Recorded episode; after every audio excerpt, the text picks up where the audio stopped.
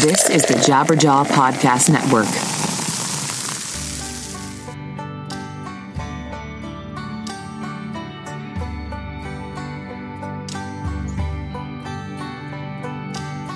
Hello, everybody. Welcome to another episode of 100 Words or Less, the podcast. I'm your host, Ray Harkins, and you are listening to this beautiful thing because you, I'm pointing at you, you care about independent music in some way, shape, or form, whether that's punk, hardcore, indie rock, whatever it is. I'm trying to cover it in a real way, you know, not just in the cheesy soundbite like, oh, hey, where'd you get your band name? Because frankly, everybody else does that, and I'm bored by that. I'm not saying I'm better, but I'm just bored by that. I need to hear a little bit more about people and uh, what they, what makes them up, who they are, all that sort of stuff. And do you know who is on the show this week? Of course, because you can read. And I, I act like I'm unveiling some some secret thing, but no, you can read, and that's probably why you're listening to this show. It is Jake Ewald from Modern Baseball, and he also has a solo project, which is why he came on the show, called Slaughter Beach, comma dog, which I just always like to say it that way, just because I think it's fun. But um, we spoke. Uh, it was before the election, before the new year. So, um, you know, for forgive me if you can uh, hear the datedness, which I doubt you can, because typically I don't speak about stuff that is uh, is poignant time wise with the actual interview. But we talked a lot about some really fun stuff that I don't get to uh, dive too much into. Um, you know, religion is an important part of my life, and I love to talk to people about it. But we get real deep in here with Jake. So, um, yeah, let's get some uh, some formalities, some business out of the way, and I will uh, address some uh, some personal goings on in my life that uh, I know some of you are are at least tepidly interested in. But um, yeah, so this is a important thing for me to let all of you know. Like my wife is doing well for those of you that have been paying attention to the uh, the stuff we've been going through, she got diagnosed with cancer late last year, and uh, but yeah, she's uh, doing chemotherapy. It's a uh, it's a rough go of it, but uh, she's doing really well, all things considered. So thank you for asking and your continual support, and um, also I would really like to give a shout out to a uh, listener of the show, David, who uh, works at a really com- cool company. I'm not going to name drop that company because I didn't ask him if I was allowed to do this, but um, it was very nice because he wrote me and said, you know, kind things about the show and was also like, hey, I work with this really cool company. You should come by and check out our, our space. And um, when people do that, I just feel let into their lives in ways that. Uh, if this show didn't exist, I wouldn't be let into their life, and that's just a incredible thing. So thank you very much for that, David. I uh, I appreciate that, and um, yeah, I, I, think that's all I really want to talk about right now. I uh, there's yeah, there's nothing else on my mind besides uh, the impending president elect coming into office, and just the you know I, I chuckle there, but it's just like every day I just consume the news just being like all right what's uh what's gonna happen now? And it's like every day is just like this this weird um i was gonna say present but a lot of it is just like oh my gosh like i can't i can't believe that's happening now. Really that's happening? And um yeah i just have to sometimes slow myself down take a deep breath and just be like okay one thing at a time. Let's like focus focus on the things that you can change in your own life the opinions that you can express that uh, are not going to alienate people, but uh, maybe make them rethink certain things in their life. And yeah, anyways, a lot of a lot of stuff going on. But um, yeah, in any event, uh, let's uh, let's talk to Jake because uh, he was an incredibly insightful conversation. So uh, let's go ahead and do do the damn thing. All right, let it let let it roll, Ray. Because I was acting like I was going to throw it over to some producer or some other person in the room, but there isn't. It's just me. So here we go. On to the show.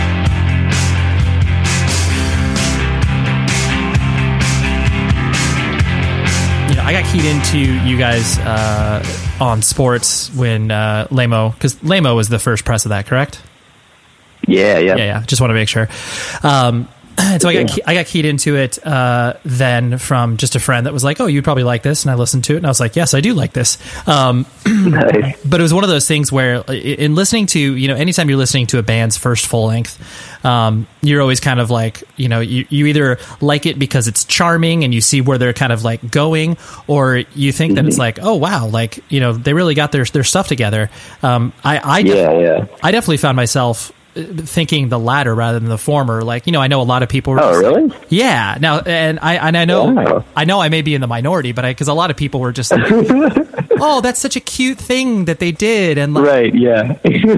but t- to me, it was just like the fact that they're. I mean, yes, the sentiments you guys were sharing were you know cute and charming and whatever you want, whatever word you want to use to describe it. But it seems it seems like he had like the songs together, if that makes sense. Where it's like you were, you know, you were serious. Well, thanks. That's cool to hear. Yeah, you were serious about you know obviously making sure these songs were as.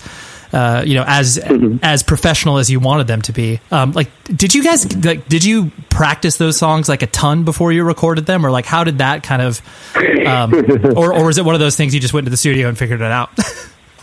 Yeah, we kind of did. Uh, well, at that point, Sean the drummer was not in the band yet, and Ian, the bass player, um, wasn't technically playing bass in the band. He was just uh, we had become friends, and he was going to help us record and produce the record. So Brad and I had each written our own. Um, I think I only wrote like two or three songs on that record, but we had each written our own songs and just had like. Um, you know lyrics and melody and an acoustic guitar part and uh, a couple songs we had written in like the acoustic demos we had already made a lead guitar part but for a lot of them we just went into the studio with that and then uh, I would get on the drum set and make up a drum part and then uh, just record it and then you know get on the bass and make up a bass part and then record it and just go through the whole thing.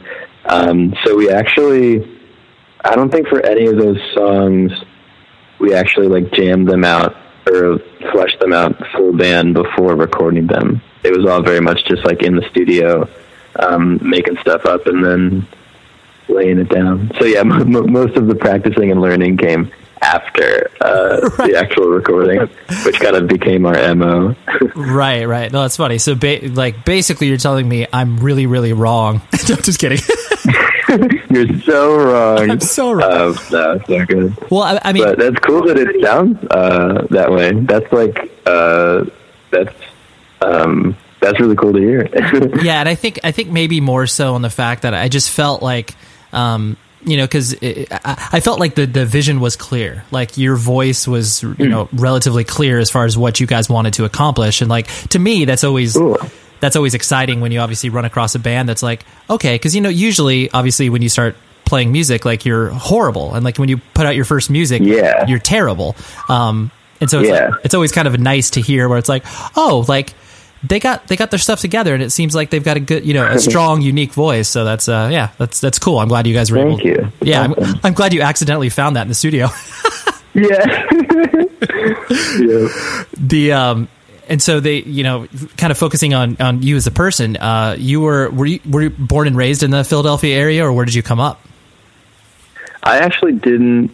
Uh, I went. I saw the Liberty Bell one time when I was younger, but I didn't come to Philadelphia for real until I moved into my college dorm room. Um, before that, I was in mostly uh, most. I was all in Maryland. Um, I spent a lot of uh, like elementary schoolish time in the suburb of uh, DC called Laurel, which was like a very uh, you know, uh, well, very suburban. And then um, whenever I went to high school, we moved closer. We moved to this uh, country kind of uh, like cornfield type place uh, called Brunswick, Maryland.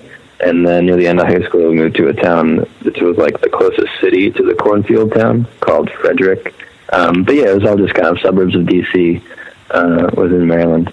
So lots of hills, lots of trees, and all my like extended family was out there, so it was cool. But I had never lived in a real city until I came to college. wow yeah Um, that, that's kind of a uh, I'm- i'm sure that was a shock to the system when you arrived in a city and like started to get used to you know the idea of city life Yeah, it was cool. Oh, I I mean, I was just immediately like, oh, I mean, I didn't expect it to be this way because I'm pretty introverted and I just like, I don't really like hanging out with people that much and I like staying home. But to live in a place where I could just like wake up and then like get on the train and go to the guitar store by myself or like wake up and walk to the coffee shop and read a book by myself and like go do whatever I have to do and ride my bike uh, and then just come home at the end of the day. I was like, wow, this is amazing. This is my favorite thing ever. I wish I could have done this, you know, five years ago. right yeah no I, I really like that uh that concept of like when you first start to feel like not only freedom, obviously living away from your parents, but Yeah. just then the notion of like,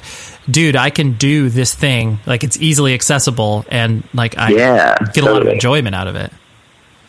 It's awesome. Yeah. Were you? Uh, what was your family structure like? Like you know, brothers and sisters, mom and dad in the picture. What was the uh, the makeup of your house?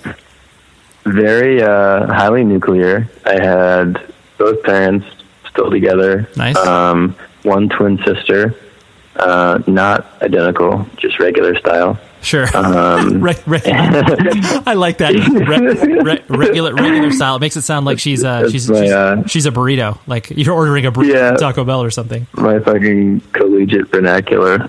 Um, and yeah, it was very, you know, dinner at six o'clock every night, um, that kind of deal. Church on Sunday. Um, we would see both, uh, for the longest time, I also had both sets of grandparents, and they both lived within like mm, two or three hours of wherever we lived. So it was like, you know, mom, dad, sister, dinner at six every night, visit the grandparents once a month, visit the other grandparents the other month. Um, very super family oriented, That's uh, which was cool. Yeah, when I was younger, I was like, "Oh, this is so annoying. I hate driving all these places. I just want to, you know, go home and play Tony Hawk or whatever." Mm-hmm. But now that I'm older, and I still have those relationships with my grandparents and with my aunts and uncles and cousins, I'm like, wow. None, you know, I when I started meeting people in college, I realized how um, few of the kids in my generation are lucky enough to have that kind of relationship with their whole extended family. So, so I'm really stoked that my parents uh, kind of created that environment for me and my sister. So it's cool. Yeah, I, li- I like how you can, uh, in retrospect, you can look back because yeah, it's so uh, you know, it- is so rad when because I was very much like you. I had I had a great relationship Mm-hmm. with with you know one percent one set of my grandparents in particular, but it was one of those things where you know most of of your peers just look at the grandparents as like these weird people you visit like once a year on a holiday, and, Right. Yeah. but you're like. These Who are those old freaks? Totally. And then you're like, dude, those old freaks have seen more shit than you will ever imagine. Yeah. And like, yeah, just Yeah. it's beautiful to be like, you know, anytime your grandparents like drop a story on you where it's just like, oh yeah, like Yeah. I, I was living in an alleyway eating bread to survive, and you're just like, wait, what? Holy crap. And you're still alive? totally. You're like, I think I don't think I would have made it.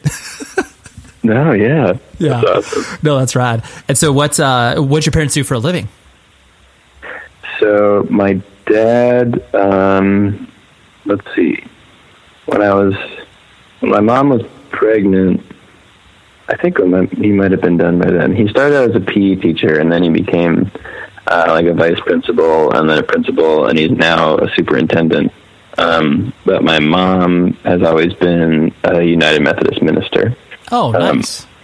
so I presume yeah, I, pres- cool. I presume that's obviously the church that you were going to. Was was she was she like your local minister, or would you go to a different church? Yeah, it was uh, every Sunday. Well, she would, you know, she would wake up like three hours before the rest of us. But yep, go to church, meet mom there. Uh, she says all the stuff, and then we all hang out. It was funny, especially funny when me and my sister were first born because the church she was at um, in Laurel, there was uh, so a lot of times, or some of the time, a church will have uh, a house that they own called a parsonage, where the pastor will live. Oh, right. Um, and usually it's just like a house, you know, within a few miles of the church. But in uh, at the church where she was and me and my sister were born, it was literally in the parking lot of the church.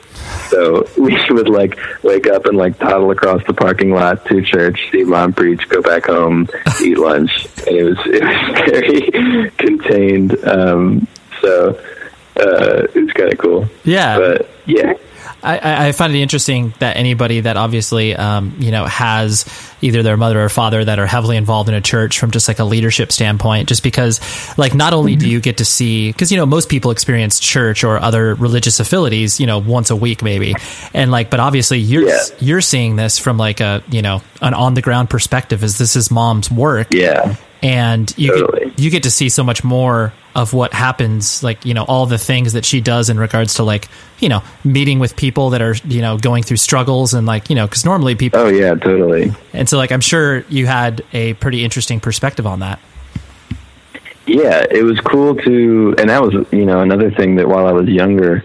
Um, I didn't really realize it was just like, oh my gosh, mom has another meeting. She's not going to come home and hang out with me or whatever. Um, but now that I'm, now that we talk about this stuff when I'm older and just uh, hearing her um, explain how she does, like, you know, even stuff like whenever she agrees to marry someone, first they do like two or three sessions of marriage counseling to be like, hey, you know, you want to get married? Let's make sure this is a good idea um, or even people who are already married who want to do marriage counseling. And then she also, um, for members of the church who get old and end up in the hospital, she it's like in her routine to go visit them in the hospital and just like talk to them and say hi. Um, or people who are uh, old enough that they're confined to their own homes, it's like in her, you know, to do list to go visit all of them and hang out with them. Um, and even, you know, just like meeting with people so that the church functions properly, like as you know, as a on a business level, because you have to keep the lights on. So just like there's so much stuff that goes into it um, that a lot of times you don't even think about, but it's uh, it's really cool to know the whole. Um, you know, come in the back door and be like, "Oh, this is uh, this is kind of crazy." You rock. You're the boss. No, totally. So cool.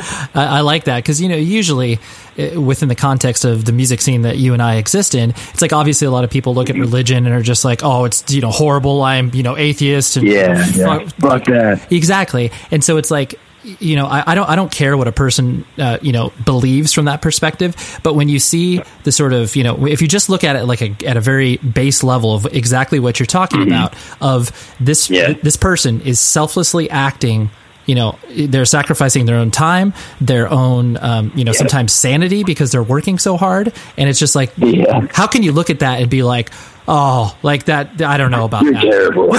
totally, totally. I'm not so sure. no, totally. Yeah, totally. It's like it's such a just on the base level of like you know this. Yeah, right. yes, there are a lot of flaws within the context of something that is man-made, which is religion. But at the same time, there are also so many positive things that people like. You know, the sense of community and everything you're talking about. That just I'm I'm totally. I'm just always heartened when I hear a, a person's experience like what you had because that's a you know obviously it's unique, so that's yeah. cool. Um, so then, as you started to kind of you know grow up and obviously form an identity, um, what what person did you find yourself being like as you were you know going to high school? And um, I mean, I know you mentioned casually Tony Hawk. I obviously also played Tony Hawk as well.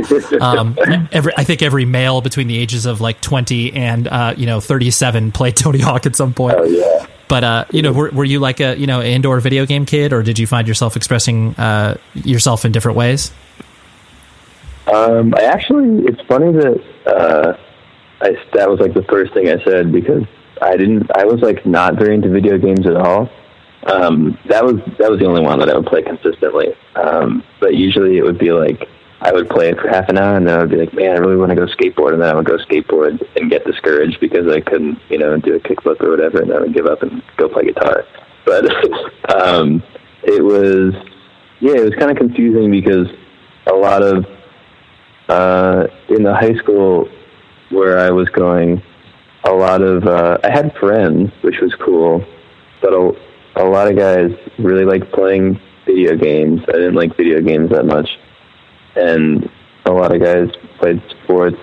I didn't like sports that much, and then also a lot of guys really liked music, but they all liked kind of Led Zeppelin and ACDC and like that kind of thing, mm-hmm. and uh, a lot of times your dad is the person who shows you that. But when I was growing up, my dad listened to like U2 and that kind of stuff. So when I heard Led Zeppelin and ACDC, I was like, oh, why is this, you know, this is old and doesn't sound that good. Like, why do you guys like this? right. So looking back, that makes me feel dumb. But in the time, I was like, wow, I just cannot jive with like very much of anything here. Right. Um, but and I don't mean to sound bratty because I did have like a lot of great friends in high school. And in the times when we were just like, you know, we would talk about The Simpsons or like, you know, just talk about girls that we had crushes on or whatever. Um, but there wasn't that much that we, uh, um, like really, like interest wise, there wasn't that much stuff that we all connected on, but because I was listening to, I was listening to more like current. Uh, I really like say anything and Motion City Soundtrack and those kind of bands, Mm-hmm. and it wasn't until like junior senior year of high school that I met um, people who actually like that kind of stuff, and that was um, that was mainly Brendan who was into that, and Brendan from Modern Baseball, and then also um, like two other guys that I ended up starting another band with. But yeah, it was weird because I had I had things that I very strongly liked and things that made me happy. I was so confused all the time because I would like shove these bands down my friends' throats, be like, "Listen to this song. Ah, you don't like it? Okay, try this song and try this song." And they'd be like, "No, dude, this sucks. We don't like any of this." so it was really confusing to like like it so much, but not find anybody else who likes it. So it was weird. Yeah, that's I really like that experience because you do feel like because you know obviously when you're that age you don't understand the context of where the music is created. You know, it's like you know motion. Totally, yeah. It's like Motion City soundtrack and U2 could be the same thing because it's, you don't understand. I mean, you understand one is like more popular Right. than, than the other, but you don't like you don't know the difference. And so when you're trying to like Yeah. you know like I, I i so remember that experience myself where it's just like i mean granted like you know i was definitely more you know whatever you know I, i'm i'm a straight edge vegan hardcore kid so it's like i was you know getting into like earth crisis and strife and like you know for Yeah. for people that liked like NOFX and lagwagon i would like try to mm-hmm. i'd try to push like strife on them because i was like it's fast like you guys will probably like it they're just like Yeah. why is this dude screaming and it's like oh yeah Yeah, that's right exactly. totally. And like, you know, you're listening to uh, Justin sing on Motion City soundtrack, and you're like, dude, this is super catchy. And then people are like, dude, he's kind of yelling, and you're like, well, no, like, I don't. Yeah. He's singing. Come on. Totally, dude, this is super poppy. What are you talking about? Let's put a pin in this conversation right now with Jake because I have to tell you about an incredible service, and that incredible service is called HelloFresh. So, what what is HelloFresh? It sounds like maybe uh, an air freshener. No, no, no, no, no. It is a meal kit delivery service that makes cooking fun, easy, and convenient. And what I want you to do before I tell you about the amazingness that is this, I want you to go to HelloFresh.com and enter words, W O R D S, when you subscribe, and I will get you $35 off your first shipment. So check it out. What they do is they create new, delicious recipes with step by step instructions designed to take around 30 minutes for everyone from novices to seasoned home cooks that are short on time. Trust me, I am not a cook in any way, shape, or form. And I cooked this amazing veggie shepherd pie that was just so, I'm drooling as I'm talking about it. It was sumptuous. I was able, like, a pie, I don't even, if, if someone was like, Ray, your life depended on making a pie, I would be like, I don't even know where to begin. Looks like I'm going to die. So the fact I can make a shepherd's pie from scratch using their easy, easy instructions shows you that anybody can do this thing. And they also, HelloFresh employs a full time registered dietitian on staff who reviews each recipe to ensure it's nutritionally balanced. And it's all delivered to your doorstep. You don't need to go to the grocery store, get any additional ingredients. They're supplying everything for you. It's, they, it's, it's a no brainer. You have to try it. So go to HelloFresh.com and enter words when you subscribe, and you get 35 bucks off. Trust me, you will not be sorry that you did this. You will be drooling, eating, consuming food, and loving the fact that I put this on your table. So please go do that right now. I'm waiting.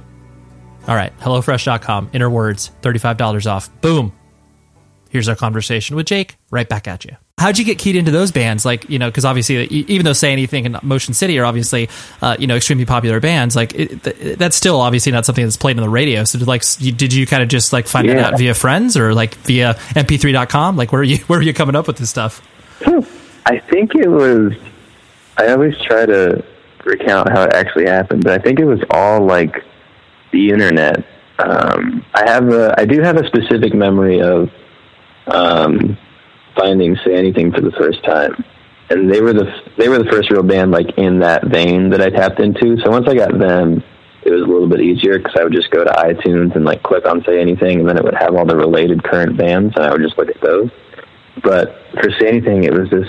Oh, there's this fucking like two uh, like frat bro guys on YouTube that would do acoustic covers of songs, and I thought they were the greatest thing in the world. Um, and uh, but they would do like Wonderwall and stuff. But one time I was looking at their videos, and they had a cover of uh, "Alive with the Glory of Love" by Say Anything, and that was one of the only bands that they had covered that I had not heard of, and I was like, oh, that's kind of weird. I listened to the cover and I was like, oh wow, these like words are really weird. He's uh, he's talking about like weird shit, but it's also catchy and it's also cool. I got to look up this band. And then I looked it up, and I remember like listening to the 30 second preview on iTunes, and I was like, "Holy crap!" Because then I heard it with the actual band, and not just like these two guys with acoustic guitars singing it. And I was like, "This rocks and is super cool. This is my new favorite thing." Right. So uh, yeah, I think it was mostly the internet. Yeah, no, I, and I, I love that, but I really like how specific you got with that because it's like you know the thing. That, I mean, the thing that always blows my mind about music is like you really don't know how certain things will affect you. You know, it's like whatever those, Yeah. you know, those two dudes recording their acoustic covers on YouTube, like, Right. you know, like, like they, they, you know, I'm sure they had no notion that they were going to influence, you know, a, a kid to pick up a guitar. Well, not not saying that it influenced you to pick up a guitar, but just kind of head down the road. Oh, but still, yeah, totally. And it's just so it's so wild that like the littlest of things that someone could do uh, totally just Yeah. like change the trajectory of a person's life and you know everything. It just yeah. And so I, I just love how specific you were with that because that you know everyone has Yeah. that that little origin story of like oh yeah some dude you know threw threw away a Blink 182 tape and I picked it up and like oh my Right. Yeah, like- I found it. totally totally That's so cool. I never really thought of it that way before. That's really cool. Yeah. No, I, I just, I just, I mean, I, I think as you, I mean, I'm like 36 years old now, so it's like the fact that I still care about this stuff, it, you know, I'm able to reflect on, I, I'm, I'm able to reflect on, Totally. I'm able to reflect on it in different ways, but I think it's just, uh, yeah, it's so, so insanely powerful that it's like, you know, one show, you know, a, a kid, a 13 year old kid going to a modern baseball show, um, you know, can be, you know, irre- irrevocably changed just by that Yeah. one show. And it's, yeah, it's, it. anyways, I'm, I'm getting too, Yeah. uh, I'm getting too, uh, on the soapbox saying how awesome music is, and I find myself doing that way too much. Um, Music rocks. yeah. Thank you. I appreciate that. Um, and so that you, uh, you mentioned that obviously guitar was kind of already in your life, but uh, you know, how did that? How, I mean, was that something that your your your dad kind of encouraged, or did you just kind of pick up because you wanted to rock, so to speak? Uh, I guess I guess wanting to rock played a little part of it because I started I started out in elementary school playing cello and I played that through part of middle school, um, but it got to the point where I was just like, this is kind of boring, and none of my other friends do this. Um, and I'm starting to listen to this cool music, but none of this music has a cello in it. um, so I just like I bought a bass on eBay um, for sixty dollars or something, and just started learning how to play bass. And I would play along to like Say Anything songs and Green Day songs and Blink One Eighty Two songs. And then after that, I got a guitar, and then after that, I got a drum set. Um, and just like that was what I would do all day, all the time, instead of uh, like play video games or play sports. Um, so yeah, I just uh, I would hole up in my room and learn how to do stuff. nice. Yeah, just kind of figured it out on your own. Um, Yeah. And did you did you have the notion like once you obviously started to you know pick up a guitar and and you know be influenced by bands that your friends didn't like? Did you always have the context of trying to like create a band or play music from that perspective, or was it just kind of like oh I just like to do this? Um, it's kind of it's a little bit blurry, but definitely not at the beginning. Like I, at the beginning, it was just like I think partially because I like being alone so much. I was like, this is something that I can do by myself, and it it's fun for me, uh, and it also feels like I'm growing. So this is a great thing I can do like alone in my room. And then eventually, I think once I started getting into more music um, and hearing about like bands playing shows and recording albums and like the inner workings of how that stuff kind of goes, I was like, oh wait, if you play guitar, you should like be in a band. Um, so then I would, you know, I would jam with my friends every now and then, but there was never, never ever uh, even the slightest inkling of like the possibility of being in a band, uh, like a real band, like that that was Right. going to be my job. That was like, especially with you know a mother who's a minister and a dad who's a superintendent, and just like a family of educators for the most part. Like all my my grandparents were teachers. Um, and also ministers. So the the possibility of being a band in a band like as a career was like, yeah, that will literally never happen don't even think about it. Right. Um, and it wasn't even in a sad, like, I wish I could do that kind of way. It was just in a realistic way. Like, nobody's in a band. I'm not going to do that. so uh, it was funny how it turned out. the Yeah. opposite way. no, totally. You you accidentally fell into it. Um, yeah. And the uh, so did you? Because I'm sure you uh, you you hit a point within the context of obviously your family in regards to um, you know just obviously like where religion sat in your own head. Um, where you had to like either confront like is this something I actually believe or is this habitual? Um, the only reason I bring it up is just because you know obviously since you're you're so close to the church, um, you know it- was it one of those things you kind of had to wrestle with it for a couple years before you ended up you know either like kind of where you sit now um, or uh, yeah I'm just curious about like because I do feel the only reason I bring this up too is because like you know I, I went to I basically had Christian education all throughout like you know went to Oh. yeah, I went to like a Lutheran Lutheran high school, and like you know, I just I, I noticed all of these people who it's like they either habitually did it just because it's like, oh yeah, well I go to church on Sundays and like that's what I do, but like they didn't ever like think about it for themselves. You know what I'm saying? So I'm just I'm, I'm interested Yeah. because you were so on the front lines. Like if you ever had any struggles with that, or if it was always just like, no, I I actually do believe this, and like I think this is you know an important part of my life or whatever. Um, I think it's kind of weird to think about it because I didn't I didn't seriously um, kind of try to analyze myself about it until I came to college.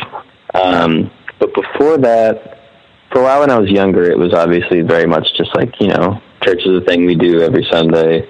Uh, I don't really think about it. Um, I'm a little kid. Like I just go here and then I go home, and it's what everybody does. And then uh, as I got to be like 13, 14, I would do more of the youth group type of stuff where we would go to events and go. Uh, we did a couple mission trips, and we would like go. Uh, I don't know. We went to see like Switchfoot one time, and just a bunch of things like that, like ex- extracurricular type church stuff. And once I start getting into that type of thing, uh, I do remember a period where I was really, really into it, like very much. Um, uh, I don't know, just like feeling very much like a religious person. Like I, I believe every part of this, and I, you know, I want to do this. I want to be involved in this for a long time. And then when I went to college, I kind of, or I guess end of high school also. Once I started um, hanging out with my friends more, but specifically in college, I kind of went cold turkey from church just because I'd been to church like every day of my life since, or every Sunday of my life since I was in my mom's stomach. So I Right. was like, I'm going to be in college and I'm not going to go to church this Sunday. I'm going to sleep till like 11:30. Totally. Um, so I started doing that, and then it was kind of weird because without thinking about it, just after a few weeks, weeks went by of not doing it, I was like, oh, I haven't been doing this, and I haven't really been thinking about it. Uh, what does that mean? So that was what kind of got my brain turning about it. But then, um, as I got older and like we started touring more, and I started talking to more. Um, that was yeah. So one th- cool thing that happened with touring was that I got to talk to more people about the church who weren't necessarily involved with the church at the time. Because when I was growing up, the only people who I talked to, to about church were people in the church. Right. Um, but as a as a traveling musician, you meet a lot of people who are not necessarily skeptics, but like you know, some people who are kind of in the same boat as me, where they grew up with it um, and they're still into it now, but just not as deeply.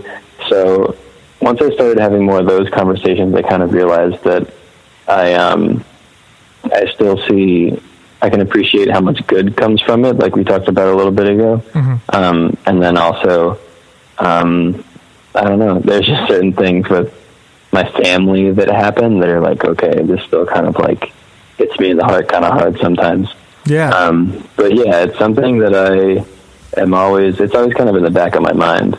But I never, I've never really sat down and said like I'm this or I'm this. Right, right. So yeah, Well, no, I mean, it's one of those things. It's like obviously it's such a moving target. You know, there. yeah, It's like you know, at the core of it, when you strip it away, it's like the idea of just like you know, do you, do you believe that there's a, a purpose of us on this planet, or do you not? You know, it's like one of those things where it's like, Yeah. And, and granted, that is like the you know, like the million dollar question that everybody asks themselves, but it's like, but it's like when you when you get the nuance behind. Um, different people's experiences, it does open you up to where it's just like, oh yeah, like that, you know, this person believes this, and I see where they're coming from. Um, so, but they're, Yeah. but they're not a bad person. Like they just had a different experience, and so Right. I mean, it's cool because ultimately it got you um, into a place where you obviously are thinking about it more. Um, you, you know, Yeah. more more deliberately as opposed to just kind of like oh whatever like I'll I'll, I'll just do this Yeah. Um, yeah, it feels cool to like be able to talk about it and you know not just think like, oh, that thing sucks. I don't want to talk about it. Yeah, totally, totally. No, I appreciate that. Um, and so then the the uh, d- where's your path kind of like going to be? You know, you were going to enter teaching at some point because, like you mentioned, that it was obvious. I mean, you had two choices in your family. It sounds like you either become a uh, Yeah. a minister or an basically administer or a teacher. Yeah. So what- Um, I think I thought about teaching for a little bit, um, and then the first. What did I? I don't know. I kind I thought about teaching. I thought about like journalism for some reason because I always kind of liked writing. Um, but it really wasn't until well, what I ended up doing was I went to in Philadelphia and studied um, music recording, but and that was something that I was kind of doing at the end of high school, like just recording stuff in my basement that sounded really bad, and um, but I had no idea that colleges had programs for that. Um, so it was literally like I was thinking about journalism, and I was thinking about teaching, and I was looking through lists of majors at certain colleges, and one of them had like you know, and they all had music majors, but that was all uh, like kind of classical type stuff. And I was just like somebody who taught myself how to play guitar, and I was like, "There's no way I'm going to get into some music program with my like you know riffs." uh, so, but I was just looking through lists of majors um, at schools that I liked, and I saw, um, you know, like, let's see, a lot of people called it music technology. Um, Drexel called it music industry, but I was like, oh, what is that? And I started, I would like Google it, and I was like, holy crap, you can, you know, do this thing that I've been doing in my basement uh, at college because I knew about recording studios, and I knew that a lot of times, like, you know, you read in like books about the Beatles about people like interning at Abbey Road whenever they're 15, but that's really the only impression that you get of learning how to be a recording engineer. And I had no idea there were actual programs at regular colleges about music recording. Uh, so that kind of like flipped a big, heavy switch in my brain that was like, oh, I'm definitely going to do this. No question. This is the thing. So, um, yeah. And then I did, and I was lucky enough to get into Drexel's program for it. And I'm really glad that I did it.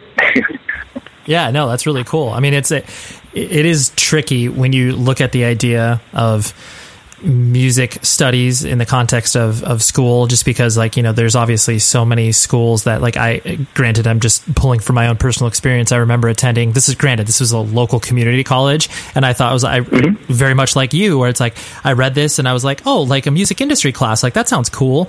And i remember it was like a friend and i were in there and you know the the teacher was um you know ancient and like i remember the first lesson was basically like he was talking about like sheet music and the business of selling sheet Yeah. music and it was one of those things where oh my like, God. totally you're just like uh, like you you are literally paid to get up here and teach about something that is like Yeah. this just it, like it, it's not even irrelevant it's like it's not even a thing Right. anymore and so It's just gone. totally. But it's just it's cool because I, I know they're obviously universe Drexel is definitely one of them that like actually has programs that um, you know are highly Yeah. invested in the idea and like actually will give you teachable skills within the context of not only I mean recording is obviously a very uh, you know a, a learned trait, but then obviously the music industry um, you know there there's good Totally. programs. But it's cool that you were able to like land at one that was good as opposed to like you know land at one that was just like oh yeah here's here's sheet music. You probably would have been like really Right. screw this. yeah, four years. four years learning how to sell sheet music. totally, totally. Um, and so then, uh, as you like, did you actually is modern baseball ostensibly like your first band, or did you have other kind of uh, projects before that you tried, like that you maybe played a high school talent show or anything like that, or is is modern baseball kind of your first thing? Modern Baseball was the first uh, band that I ever like went on tour with or anything, or that you know played played a show outside of our hometown. But in uh, let's see, in middle school, I had a band with a couple of my friends, the guys who like Led Zeppelin, um, where we just like jammed at my friend's house once or twice, and we didn't play any shows, and we were called the Rotting Bunny Corpses. And then uh, in high school, for a long time, I played in a metalcore band. Um, I love. was I love. Well, I love. First of all, the, the the first band name is unbelievable. It's so good. Ah, so, thank but, you. but, but thank please, you please tell me. let me let, me let me just guess your band name, just because usually I find Cool. it so fun. So, uh, like, You can probably come close. it's probably some version of. Well, give me a year. Like, what what year was this that you were roughly doing this? Okay, um, 2009. Okay, probably. I 2009. Okay, I was I was gonna go the direction of like um you know like usually three or four words strung along like you know Right. uh, tomorrow morning's ashes or something like that. Exactly. yes, that is okay. It's one of those. Yeah. Okay, I love it. I lo- there are some are some Holy shit. there are some cliches that just never like i mean because those i just remember like you know in the early 2000s every metalcore band like once from autumn to ashes hit every other band was like uh, name a, a season and a uh, like just Yeah. but anyway so to reveal reveal the name and I, I'm, I'm very excited to see how roughly close Okay, cool. It was uh, living like wolves. oh okay that's yeah I, I get that i like it Yeah, you know, like we're all in the wilderness, keeping Sure. it rough. You know, you don't know what's gonna happen. you're part of you're part of the wolf pack i get it Exactly. So we did that, um, and it was. I never really, I never really liked the music that much. I guess I liked it. Well, my friends would play me popular metalcore songs, and they would be like, "Okay, check this out," and yo yo yo yo yo, listen to this breakdown right here. This is crazy. This one's so heavy, and I was like, "Oh my god, yeah, that's awesome." And then uh, I'd be like, "Yeah, that's sick. Let's like jam," and then we would jam. And I would go home and I would look up those bands and be like, "Oh, I'm going to listen to this record by this band," and I would get two songs in and be like, "Ah, "I'm I'm done. I'm tired. this is just like a lot of uh, I don't know the same thing over and over again." So, but it was really fun to play. I will not deny that whatsoever. Absolutely. It was awesome. A lot of headbanging. Right. Um, and we actually played some shows with that band. Um, and then right before that, I was in a band with my sister called Purple Shanty Shack. And that was, uh, we just tried to sound like Paramore. But that didn't, actually, what happened with that was we played a couple of shows with that band for a little while. Uh, we played the high school talent show uh, and some of our friends' houses, but then everybody in the band started getting into metalcore, and we decided that we had to kick my sister out of the band. And then we did. And then the band briefly dissolved, and then we got back together as a metalcore band without my sister. nice that, that's a that's a pretty di- that's a pretty big move there my friend it was it was not uh you know not the best. I the other thing was when we kicked out my sister, I was like, okay, this is you know we played like one more show and we are like, let's not do this anymore. And then they all started a metalcore band and they needed a bass player and they were like, do you want to just do this? And I was like, ah, yeah, okay, sure. Um, so yeah, but she was uh she was a very good singer and she still is. that's good yeah yeah you, did, you didn't crush her ho- her hopes and dreams at that point Yeah, no, she she made it out. That's good. Very good. I'm excited to tell you that support for this podcast come from Toyota and their new 2017 Highlander. So if you're like me, when the weekend comes, you just don't want to sit around the house. You want to get out with the family, explore new places, try new things, maybe check out a science museum, hit a festival, or just head out into nature. Well, the new Toyota Highlander is the perfect vehicle for discovery. It starts on the outside with its sleek design and aggressive new front grille that say you've got an attitude for adventure. It's also improved powertrain. It makes it more fun to drive and more fuel efficient than ever. It has Toyota's Safety Sense technology standard, including pre-collision system and lane departure alert. It even has five USB charging ports because you know the last thing you want to do is for someone's device to run out of power. And my favorite feature is Driver Easy Speak, which lets you broadcast what you say to the rear seats so your passengers can hear you. It doesn't mean they'll listen, but at least they can hear you. So please navigate to your nearest Toyota dealer or Toyota.com and see where there's always more to discover in the new 2017 Highlander. Here's some legal stuff that you need to listen to as well. Drivers are responsible for their own safe driving. Always pay attention to your surroundings and drive safely. Depending on the condition of the roads, weather, and vehicle, the systems may not work as intended. See the owner's manual for additional limitations and details. The TSS pre collision system is not a substitute for safe and attentive driving practices. Lane departure alert is not a substitute for safe and attentive driving practices. Phew. Moral of the story Toyota Highlander, the real deal. Great car. Check it out. I, I, did want to hit on something uh, that, that yeah, I know you've mentioned once or twice uh, before, where it's like you, you, mentioned obviously you enjoy your you know your your solitude, your alone time, your you know it, it seems like obviously you're very uh, introspective because you know you're uh, you're using big words, and I trust people that use big words. Um, but like, is it uh, you know obviously being an introvert, but then obviously having to thrust yourself on stage and be in front of a lot of people. Uh, was that a, a, struggle for you as you started to, you know, basically as the band started to obviously get a following and you weren't just playing, uh, you know, your, your local basement shows in Philly and stuff like that? Was it a, a weird mm-hmm. notion for you to kind of be like, oh wow, people are coming up and talking to me and like, how do I, how do I handle this?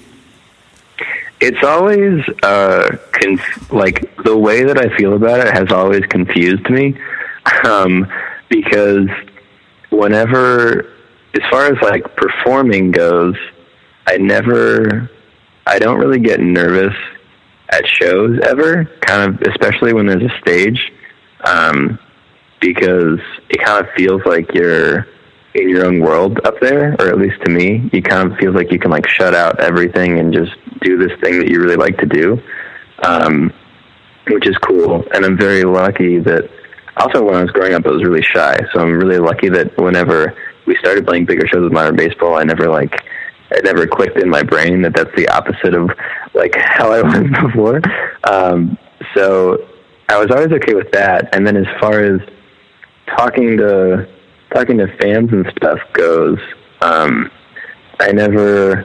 I'm like a generally friendly person, so especially after college when I learned how to like not after college but in college when I learned how to have like normal small talk conversations with people. Mm-hmm. Um, ever since then, I've been able to just talk to fans and like have a nice conversation, and then go on and do whatever I like to do. But the more um, now that we're playing bigger shows and playing shows more frequently, like doing, um, I think we usually play like probably 150 to 200 shows a year or something like that. Just uh, I I'm still really good at talking to people about the music or about anything, but I just get so uh, the introvert side side of me creeps in a lot faster than it used to, and I just get uh, um, drained a lot easier. And I just need to like go in a room by myself. And it's so funny that it happens now because my mom, my mom saw that in me when I was like really young. Uh, like when we would go to family gatherings and stuff um, and then we would leave, and she would know that us going home was like my recharge time. And whenever we were around people too long, I would like get get quiet and get grumpy or something. And I don't do that anymore, but like it's still like in me. So it's so funny that I kind of learned that about myself from her when I was younger. That like your recharge time is when you're alone and you're kind of burning the fuel whenever you're talking to people. Um, which sounds so weird and mechanical, but it's also like at this point in my life, it's so painfully accurate. Um, but and it's also really, it's not even with. Um, like I love having one-on-one conversations, especially like we're having right now. Like this is awesome. I'm not thinking like, oh my gosh, when am I going to get off the phone so I can go like stare at the wall for an hour? Right. I'm not thinking that at all. But it's like when you're at a show, um, and you have like ten people lined up in front of you who all want to have a meaningful conversation with you.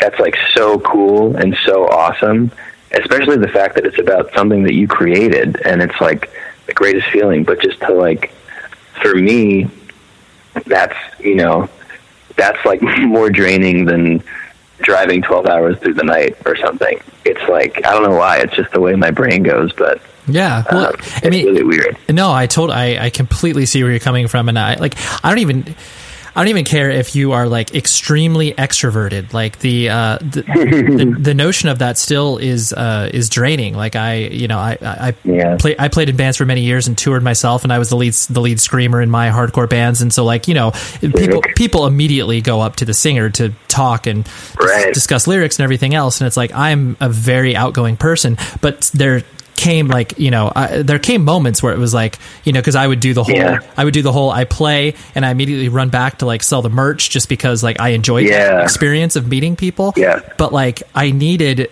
like five minutes just to be like, all right, I gotta like Totally. gather myself and be, you know, not not just like put on a good face, but just like I, I can't be this like raw bundle of emotions where it's like someone gives me a compliment, Yeah. g- gives me a compliment, and I'm just like, oh god, thank you so much. It's like, holy, it's like, Yeah, pull yourself to- exactly. totally. So I, I empathize, like I empathize with with with that idea, and especially too. This is actually something I was going to ask as well in regards to because obviously your your trajectory as a band has been you know extremely interesting to watch, just because it's like you guys you know the the the your growth has been sustained but you definitely have taken jumps where it's been like oh like mm-hmm. now now we're playing to you know whatever 1000 to 1500 cap Yeah. rooms and like you know that Yeah. that may happen 3 years into a band's career as opposed to like maybe a year and a half and so you guys have had to do a lot of like you know navigating how you can Yeah. still maintain the sort of feel of the shows that you obviously Totally. love playing and so like you know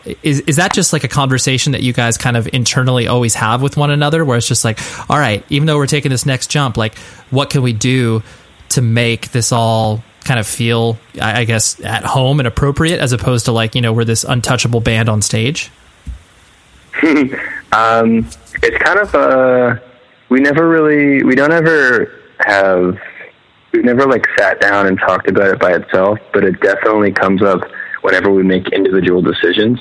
Like um part of it is like the bands we bring on tour um, you know, like 80% of the time, one of the bands on the bill, if not all the bands on the bill, will be like friends of ours, like our friends' bands, um, which is just uh, like obviously that's kind of for us, but in a sense, it kind of makes it feel like whenever if we have that connection with another band on the tour and the audience can see that even like when we're promoting it or something if it's like you know all these bands are from philly and they all used to play with each other it just makes it feel more like um you know more like you're going to see your friend's band in a basement than you know you're going to see a big rock show at this like 2000 cap venue.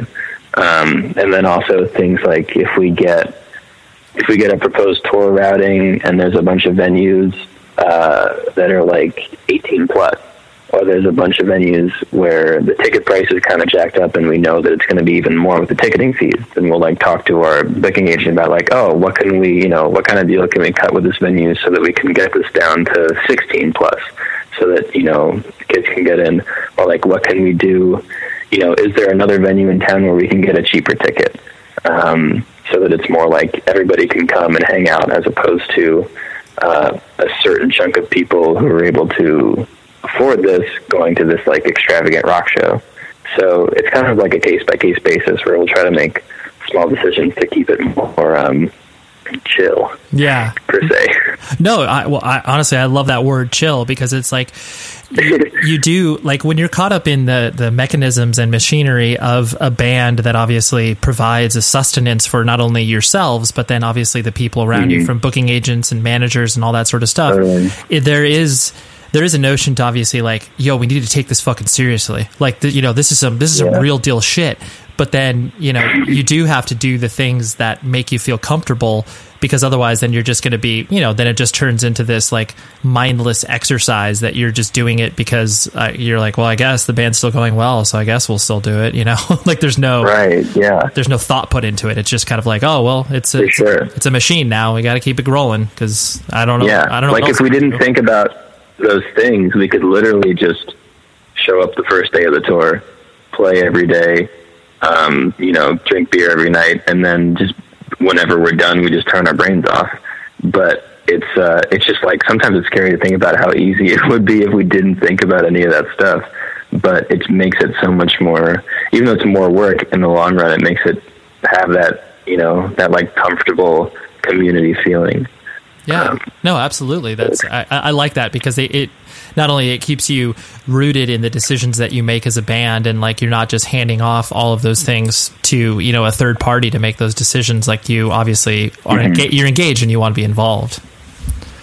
yeah, totally. um, the you know kind of on that same tip where it's like the uh, you know what what you guys have done in regards to actually having um, you know I wouldn't even so much call it a political stance, but just the idea that like you know to obviously care for one another and like obviously create safe mm-hmm. spaces for people and like all of these things that you know are they are inherently tied into the idea of independent music and punk and hardcore but at the same mm-hmm. time ba- at the same time bands don't like i guess actively promote it because you know it, it maybe, Yeah. maybe it's just like all right well yeah everybody should know this already you know? Um, but but you guys obviously make a concerted effort to put it out there you know it's cool because obviously a lot of people rally around that and then you know in turn feel uh, less alone when you guys are obviously putting yourselves out there. Um, you know how how does it feel for I guess you to uh, I guess have an agenda as a band? Um, I mean, obviously you're doing that on purpose. Um, it's not just accidental you're doing it, but um, I presume that that's also uh, you know kind of a, a core conversation you guys are having internally to be like, yes, we need to do these things because of you know reasons A, B, and C.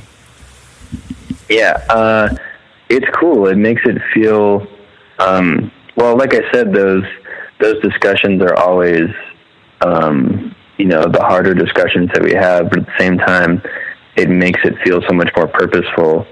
Um, and we're also really lucky that I don't know if I don't know if it's just us in particular or if uh, everybody gets to experience this whenever they run shows that way. But like when we talk to our fans in person or on the internet um, about you know the steps that we take to try to make the shows safer or to try to make the shows more affordable and all that stuff. Um, they're so appreciative and they're you know they're just like thank you so much for doing this and having your shows this way and like you know taking the extra time to put the thought into it because you know it makes me feel welcome or it makes me feel safe or it makes me feel like you know I'm inspired to start a band or anything like that. So that's a really big part of it is that it we are lucky enough to hear back from all the people who were involved in it. Um, and then uh, yeah I mean that's the main thing really. Because there's not that many uh, I don't know. It's really cool. Yeah, yeah, yeah. everyone everyone is very appreciative that we do it the way we do it. And um, I don't know. We're very lucky. And I guess that's also kind of a precedent that we set with our fans by making our music so vulnerable. It's like hey we're sharing with you. You're sharing with us so when then in turn when it comes to like the specifics of how the show's going to run or like other things we still have that open line of communication um, which I don't know if we expected to happen, but uh, it definitely did happen, and we're uh, I don't know. It feels really cool. It Sure. very cool. Well, yeah. I mean, it's definitely uh, you're you're showing an engagement level more than um, you know just a band that's obviously getting up to entertain. Which you know that in and of itself obviously is not bad because that is the whole purpose of music to begin with. But um, Totally. but the you know that kind of differentiates bands you know from the quote unquote mainstream versus bands that obviously have a more in, independent minded process of just like well no we want to control you know we, we want to feel connected to the people who consume our music as opposed to this you know Yeah. fa- facade of caring by you know putting out a tweet about something or whatever you know it's like there's yeah Right. Totally. um, and then you know, kind of kind of reflecting on your experience, obviously putting out the uh, you know the Slaughter Beach, comma dog, the uh, the uh, you know obviously people reach a certain point in their musical career and they kind of are like oh like I've got this you know these these songs just kind of kicking around and um, you know I guess I'll I'll put it out under you know a solo project but I can't name it after myself uh, because that feels weird if I just if I just call it my name um, Yeah. Totally. but because I'm Jake Ewald experience. Right. I I presume that you were like, there's no way I'm ever going to name it after my name, right? yes, there was. Uh, also, I don't. Uh, I know it's funny because I always uh, think about people who do that, and they always have like a pretty cool name. But every time I think about my name like just in context of like saying it by itself, it's kind of like a goofy, weird sounding name. It definitely doesn't like roll off the tongue at all. So I don't think it was even an option in the first place. Sure. Yeah, you're like everyone's gonna butcher my name and say uh, Jake uh, e- Ewad or whatever. yeah. Ewald. Yeah, Yeah. Ewald. Um, but obviously, like when people do put themselves out there from a solo perspective, usually it's kind of the idea of like, oh, like here's you know them growing up or whatever. It's like you know obviously people, you know people look at what John K. Samson has done with obviously the Weakerthans, and you know he, Yeah. uh, and and obviously you know playing in Propagandhi, people listen to his stuff in Propagandhi, and they're just like, oh yeah, it sounds like a child, and then now he sounds like an adult with all the weaker than stuff. But Right. but then but your project obviously still has you know sonic similarities to what you were doing in, in modern baseball but um, i presume it was just one of those things where you didn't have you felt like there was no place obviously in the modern baseball catalog to put these things out. So you're just like okay well i'll, I'll keep it keep it in the family release it on Lame-O and um, you know kind of do it do it do it on my own so to speak. Um, was that kind of the genesis of the idea? Um, a little bit, yeah. I guess. Well, actually, um, hmm, the actual inception of it was because I was in like total modern baseball writer's block. So I guess it's kind of the opposite of like having these other songs. And I specifically wrote um, the Slaughter Beach Dog songs kind of with a different mindset. Uh, so that I could get out of that funk because I just needed to write something. Like I hadn't written a song in three months or something crazy like that. Um, and then once I wrote these songs kind of with a different headspace, it totally clicked be back on for like writing modern baseball songs or doing anything. Um, but then of course once I started, you know, once I had those songs, I was like, oh, well, this is fun. I should like keep doing this. so, um, yeah, and that's whenever I talked to Eric and I was like, oh, do you, you know, if I said that this is another band, would you want to put it out? And he was like, yeah, duh. So that was really cool. Um, but yeah, I guess it was kind of, I was just really stuck. And then I read the other songs and I was like, oh, that's cool. right So- yeah you're like that that helps me express myself getting you know kind of unclogging the pipes and getting that out there Yeah, totally. Totally. Um, and and I presume like do you uh, do you have plans to like I guess do more with it in regards to like obviously playing shows here and there when obviously modern baseball isn't uh, as active or is it one of those things where you're you're content with it sitting as it is right now? Uh, I definitely want to. I don't know how. I haven't really nailed down how it's going to work uh, technically yet, as far as like who's going to play on what records or how we're going to uh, when we're going to tour or what it's going to sound like or anything. But I definitely kind of want to treat it as a just have it kind of forever, and anytime I want to just do something extra, I can put it out as Slaughter Beach Dog. So, but maybe it'll morph into something else. Uh, I'm not really sure. But right now, I've um, we just we put out that modern baseball record earlier this year, and we just did the Slaughter Beach Dog record. But I've been writing since then a lot of modern baseball songs and a lot of Slaughter Beach Dog songs. So it kind of feels like, and it, and it feels really like you know it makes me happy, and I feel good about it. So I think I just want to do it for a little while, as long as I have time. Sure, yeah, yeah.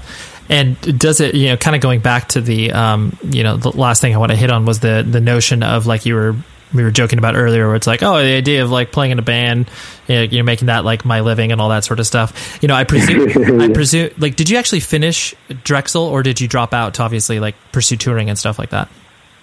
I did finish, Okay. uh, but not until this year. It was earlier this year. Oh, well, and it took a little bit of extra time. But well, congrat- congratulations. That's a big deal. Um, you. Thank you. so like once once the the idea of you having to you know obviously delay you finishing college and all this stuff started to loom in regards to paying attention to the band um, were your parents uh, were your parents generally supportive or were they kind of like uh, Jake I don't know this seems like a terrible mistake like how you know how did how did they react to it as Seems like you're throwing your life away. right right right right Um, it actually uh, it changed over time because it was really it was really tough to get to the point where we had to decide that we were going to like take the band seriously um, because one of the the the big thing that happened was well we would we would go on tour in winter break and we'd go on tour in summer break. And my parents were always like what are you doing? Why are you, why are you uh, throwing all your money away? But you know it's cool that you're doing this. It seems fun. Um, and you really love it. And it was like that for a while. But then it got to a point where we got offered a support tour, um, like right smack in the middle of a semester, um, and it was it would have been like a pretty big tour, and we'd never done anything like that, and it was for this band, the Wonder Years, and they really wanted us to come, uh, and we had met them personally, and they were like, you know, I don't know, for some reason they really, really wanted us to come, and they were talking about like trying to plan something in the future so they could plan it around our school schedule, and we were like, holy shit, like what's going on? So that was the first time that I called my mom, and I was like, hey, I want to take time or I think maybe I want to take time off of school to do this. And that was like a, you know, crying with mom type conversation. That was the first one of those, mm-hmm. um, which is terrifying because my parents, I was lucky enough to have my parents like pay my way through college because they cared about it so much and they wanted to do that for me and my sister. Um, and so, like, even just the feeling inside myself of like turning around to my mom and being like, "Hey, I know you're doing this thing for me, but uh, I think it might be a good idea for me to like throw it all away and do this other thing." It was like the hardest, one of the hardest conversations I've ever had to have with my parents. But as um, thankfully, it ended up going well after that. So, but thank God it like went well, and we got offered other tours after that, and then like you know got on a record label and a bunch of cool stuff. so, I mean, it's cool that obviously, like you said, everything kind of you know worked out from that perspective. But yeah, it is a it is a really yeah.